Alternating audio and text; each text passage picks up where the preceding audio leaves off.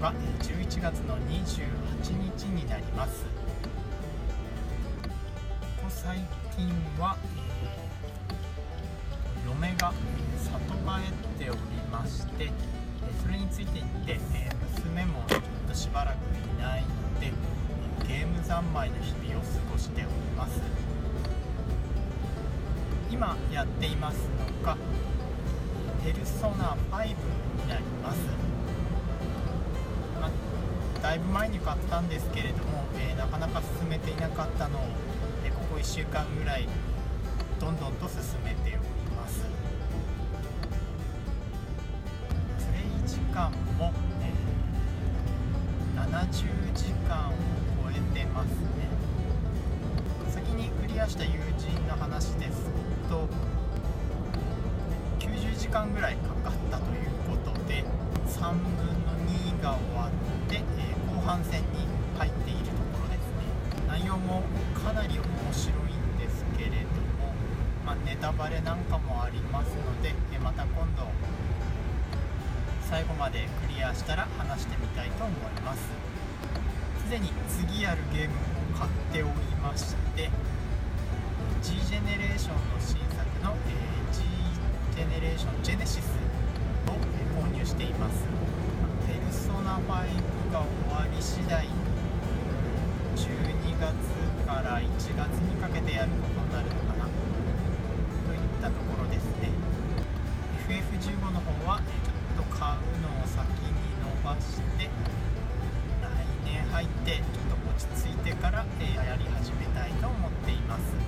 といったところなんですけれども今日は前回のマジック・ザ・ギャザリングに続きまして、え、トレーディングカードゲームジタルトレーディングカードゲームになります。ハースストーンについて話してみたいと思います。例によって、えー、ヘッポコプレイヤーですので攻略情報とか、えー、メタの説明とかそういうことはできないので生温かい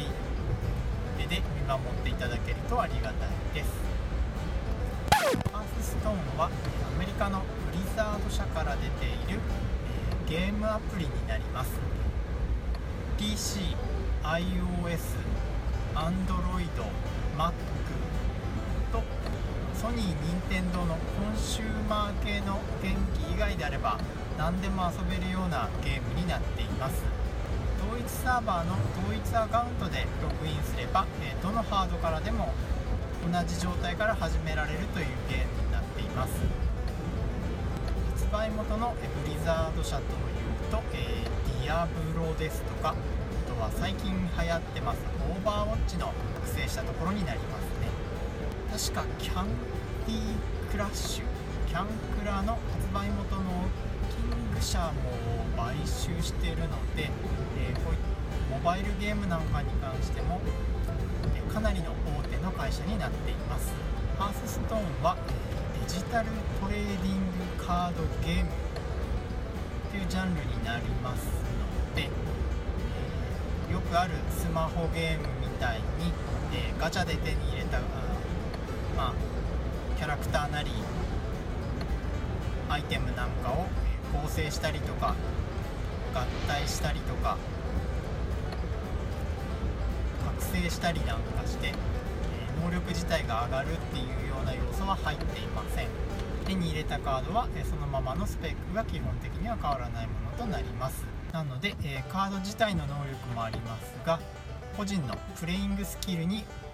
大きく寄ったようなゲームになっています。基本的なゲームの構成は、え、マジック・ザ・ギャザリングよりも、えシンプルになっていますというか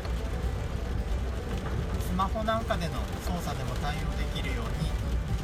かなり簡略化されて分かりやすい形になっています。基本的な流れとしては、えー、ゲームはターン制になっておりまして自分のターンに1ターンに使える量が1個ずつ増えるマナというものを使って手札にある呪文を唱えたりあとはモンスターこのゲームではミニオンになりますけどもこれを召喚したり召喚したあるミニオンで相手を攻撃するなどして互いのターンを進めていきます。個人的にこのゲームの面白いと思っているところはデジタルがゆえの長所をすごく活かしているところにあると思います。紙物のゲームでは絶対できないようなこともやれてます。その一つっていうのがランダムというか無作為に選ぶっていう行為になります。紙物でやろうと思うとまあ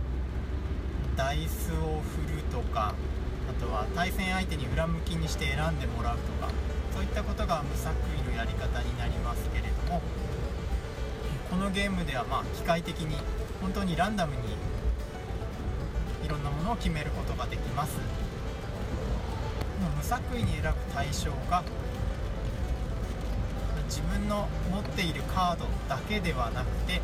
ゲーム自体に登録されているカード全体に及びますので例えばランダムな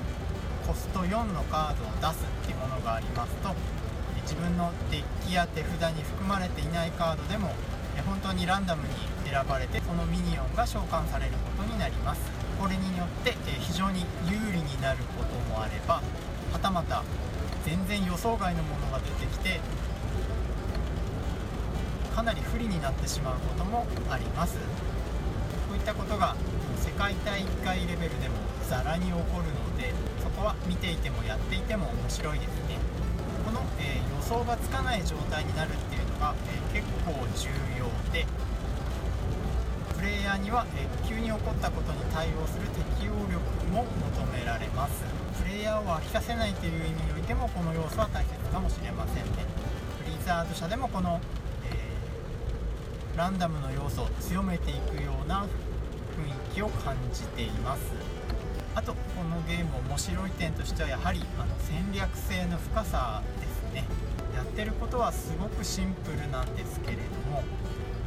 相手の持ってるカードを読んだりですとかはたまた、えー、時短またその次のターンにどう動くかまで考えてやらないと、えなかなか勝つことが難しいです。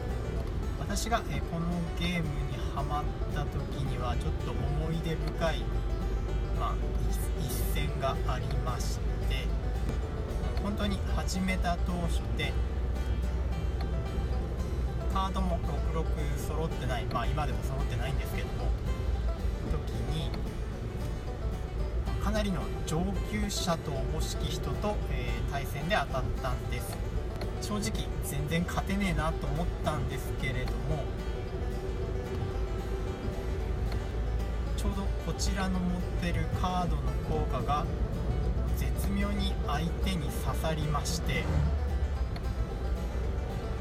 ギリギリまで追い込まれた状態から逆転勝利してしまいました。この時はちょっと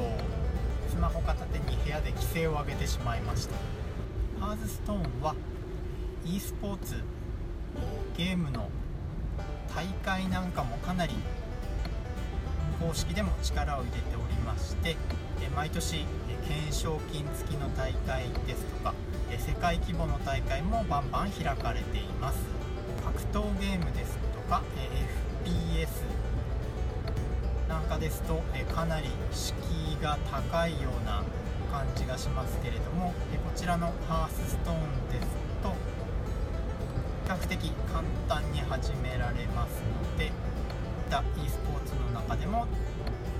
特殊な部類に入ると思います。えちなみに私は昨年の10月、えー、ハースストン日本語版が出るということでえそのタイミングで始めています。最高ランクは25から1まであるうちの10 11かな。ここ半年ぐらいちょっとやってなかったんですけれどもちょっと来月からまた本格的に始めたいと思っています。始めた時に、えー、いろんなウィキなんかを見たら、えー、日本人は北アメリカのサーバーでやっているということを見つけたので、えそちらで始めてずっとやってたんですけれども公式なアナウンスで、え日本はアジアのサーバーだよっていう風になり、プレイヤーもほぼほぼそこにいるようなので全然フレンドもできず悲しく思っております。再開した暁には、まあ、アジアサーバーでやっていきたいと思っていますのでもし、やられている方おりましたら、えぜひフレンドになっていただけるとありがたいです。さまざまなハードで遊ぶことができシンプルな操作で深い戦略性もあってまた、えーデジタルゆえの強みも活かしているこのハースストーンというゲーム。もし時間がありましたら、えーぜひ触ってみてください。ご意見ご感想などがありましたら「えーハッシュタグカタカナで片隅ラジオ」でおつぶやきください。ちらから探しに行きます。以上カササギでした。